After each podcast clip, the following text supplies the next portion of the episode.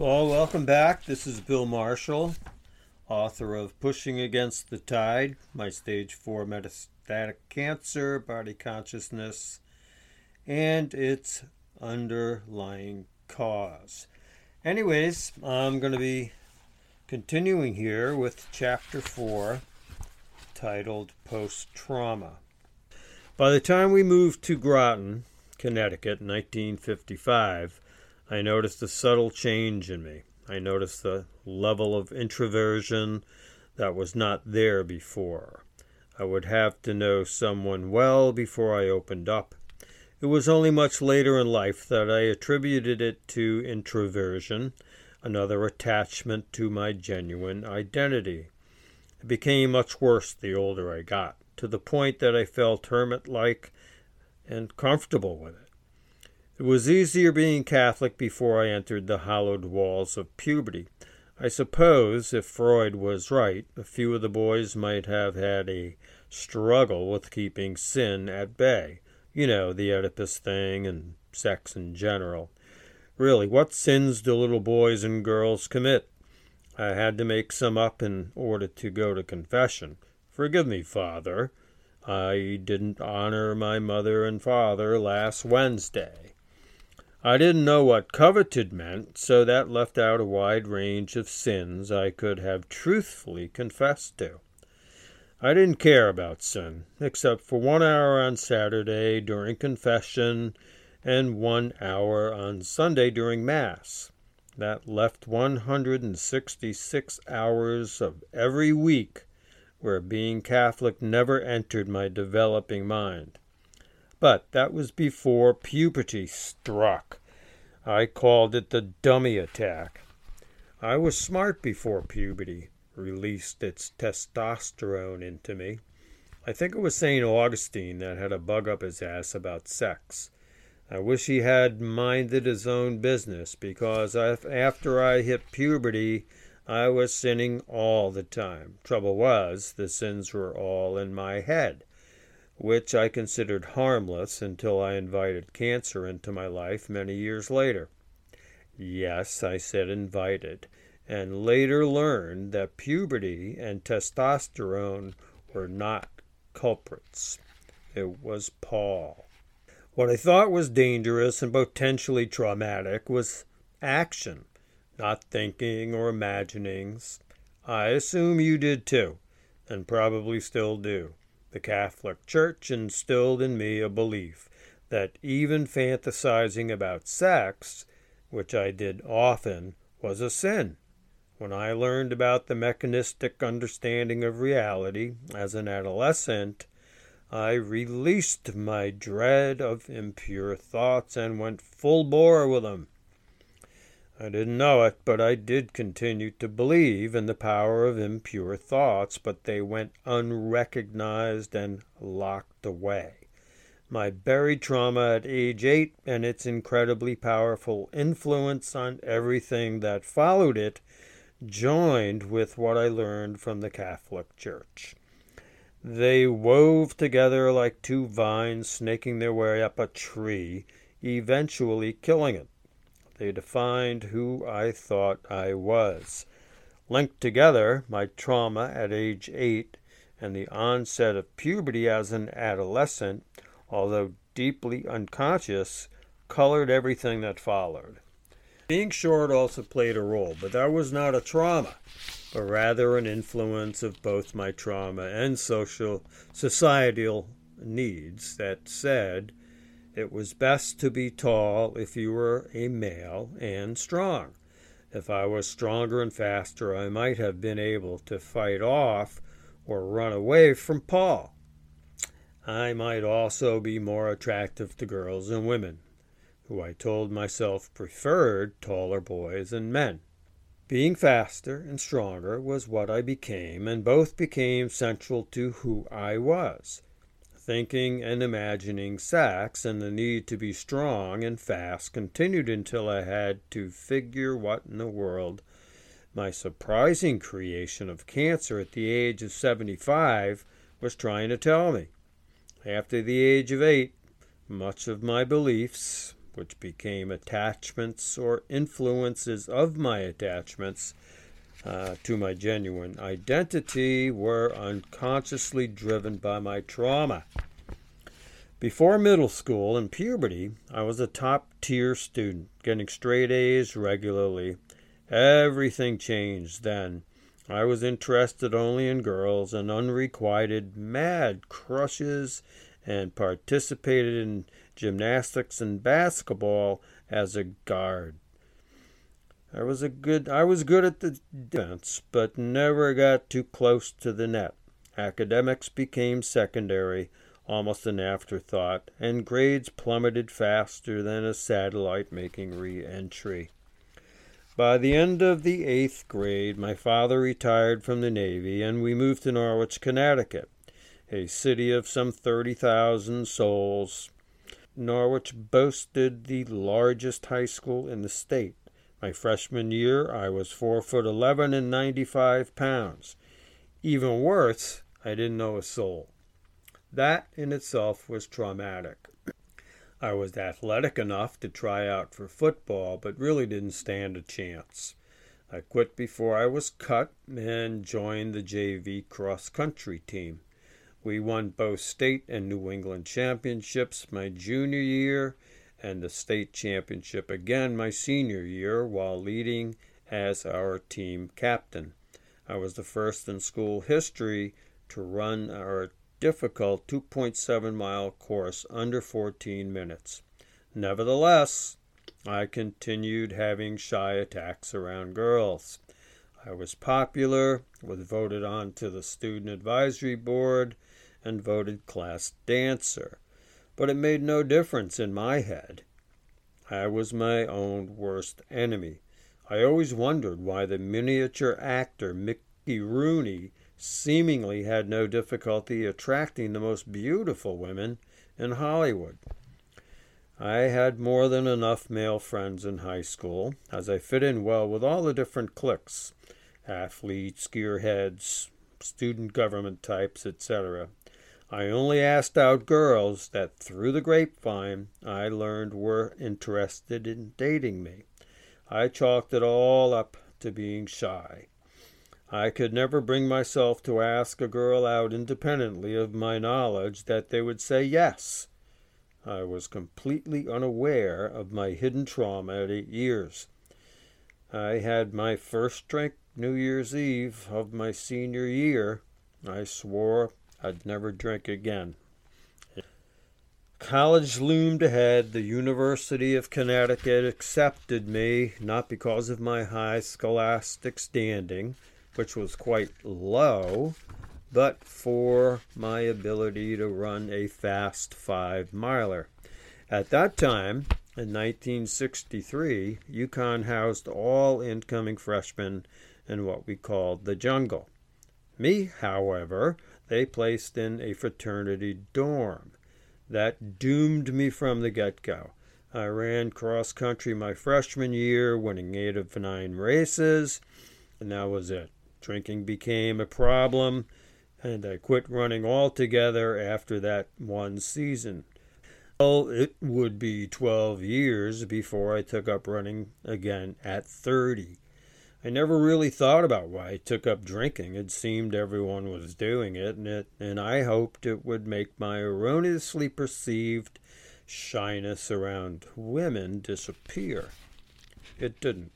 Most of my dates in college were fix-ups, some good and some really bad. Drinking made things worse, not better. Oh, and let me not forget smoking. I added that to my toxic mix when I quit running. I was unconsciously sabotaging myself, believing all along that it was perfectly normal behavior. Looking back from my current perspective, it was decidedly not normal. This is what trauma, locked or not, will do. Vietnam loomed on the horizon. Plummeting grades, a bout of mononucleosis, cut classes, a burgeoning problem with alcohol, and a lack of studying assured a forthcoming draft notice. To avoid that notice, which would result in being assigned to the infantry, I enlisted in the Army midway through my junior year. My recruiter assured me that the Army Security Agency was not in Vietnam. What a liar. It was my first placement after a year of training in cryptanalysis. I was going to be a communications spy. It's too bad I hadn't learned to be a self-spy sooner. Either drafted or enlisted and placed in the ASA were college dropouts. I earned the rank of specialist 5th class in less than a year and a half based on my job performance and despite an Article 52 due to drunken violence. I assured myself that everyone was doing it. I was just unlucky enough to get caught. From the DMZ, which is the demilitarized zone, south to the ancient city of Wei, was my area of expertise in establishing enemy order of battle and location coordinates and then reporting to either Guam or Okinawa, who in turn sent up a B-52 bombing squadron to obliterate the coordinates I sent. I didn't give a second thought to how many Vietnamese were killed in each bombing run until many years later when I broke out in tears when the memory of it surfaced. Not all essence traumas are locked. I was responsible for the deaths of multitudes, more Vietnamese infantrymen. For me, Vietnam was a 12-month tour interspersed with 1 week of whoring in Bangkok, Thailand.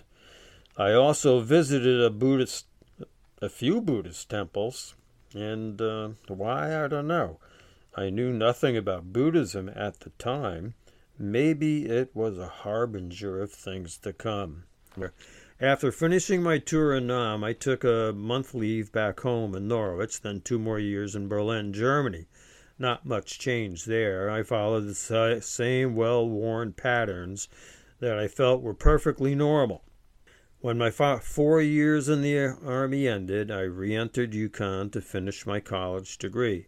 Not having any idea of what I wanted to do, I majored in speech and hearing on the advice of my sister Marilyn, a senior at UConn by that time. With 2 buddies, we rented a house within walking distance from campus. It was 1970, and the women's rights movement was in full swing. Our house nestled on the edge of a small circular pond and became party central.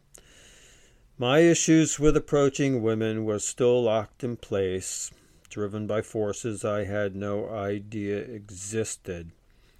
My sister set me up with her friend, and we were married 2 years later. We honeymooned by way of camping along the way to Albuquerque, New Mexico, where I entered the University of New Mexico for their graduate program in audiology. It would become my profession till I was forced to retire at 75 due to the limiting effect of my cancer in late September 2020. My first marriage ended. My 2 children, Tyler, age 9, and daughter, Kaylin, age 5, were now the product of a broken marriage that I was glad to be free of despite my deep love for my children. I had yet to begin my metamorphosis, which lay awaiting me 4 years in my future. Although I considered myself a good and loving father, Tyler and Kaylin were tainted by my own hidden and unconscious trauma, as well as a generally unconscious father. Although I was a dyed-in-the-wool devotee of the mechanistic worldview, I thought I was done with my Catholic upbringing and the effect my past influenced my present. It had to have an effect on both of my children. Not knowing any of this at the time, I believed everything was quite normal. Divorce was no big deal, right? Tyler was my best man, and Kaylin was my flower bearer at my second marriage. It was 1984, and everything was good. Sarah, my new wife, Sarah, my children were doing well. I was a top-flight distance runner, and I was still unconscious. Tyler was voted freshman class athlete at age 14, and a year later began a lifelong relationship with drugs and alcohol. Despite his substance abuse, he was the state wrestling champion in the 125-pound weight class. His alcohol use couldn't be that bad, I thought. That he was barely squeaking by academically should have been a clue. Despite his brilliant mind, he barely graduated. He skipped nearly every class and test in senior math and needed an ace on his final to graduate. He obtained a perfect score on his math final. Tyler died from a drug overdose in his mother's home one day before his 45th birthday.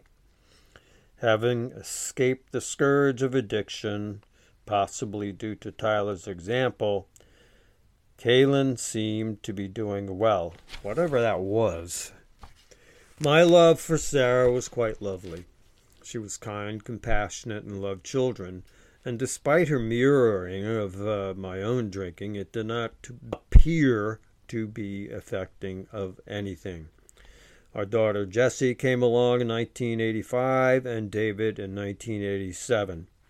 Everything was copacetic until at age 3.5, when unaccountably Jessie stopped talking to everyone except her immediate family. The professionals, of course, went immediately to trauma as the cause of her silence, which insulted and wounded my wife greatly. It still does. And looking back, from my current perspective, none of this seems coincidental or normal. The professionals were of no help, but Sarah, being a special education teacher, worked tirelessly on gradual desensitization that outwardly unlocked whatever it was that kept her from talking. By second grade, Jessie was back on track. If it was trauma that kept her quiet for 3 years, it remained unknown to Sarah and I. Jessie didn't remember anything that might have triggered her mutism, and still doesn't. Our son David was a shining star, full of piss and vinegar, liked by all, a great student, a great athlete, and had movie star good looks. He was a combination of all things that our culture deemed necessary for success.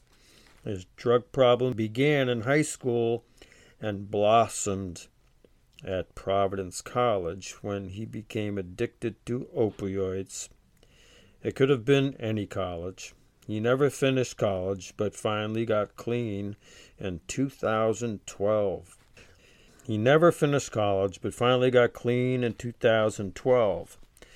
2014, he returned to Norwich and with a friend, who was also a recovered addict, started CrossFit Payback. We thought we had our beautiful boy back for good, but in 2017, he relapsed and OD'd. In April 2017, 2 years before his older brother. What influences I had in all of this, I can only speculate. I thought I was a good father. The writing of this book is suggesting far different, possibly. My drinking was only during social situations, but always to excess. I didn't drink at home, but often showed up at home in an inebriated state that none of my children could have missed. Blindness takes many forms. Here's the weird thing. To the point of my metamorphosis, I believed my life was normal and basically good. After all, I had many examples of lives that were far worse. Comparisons holds own dangers. Trust me. Okay.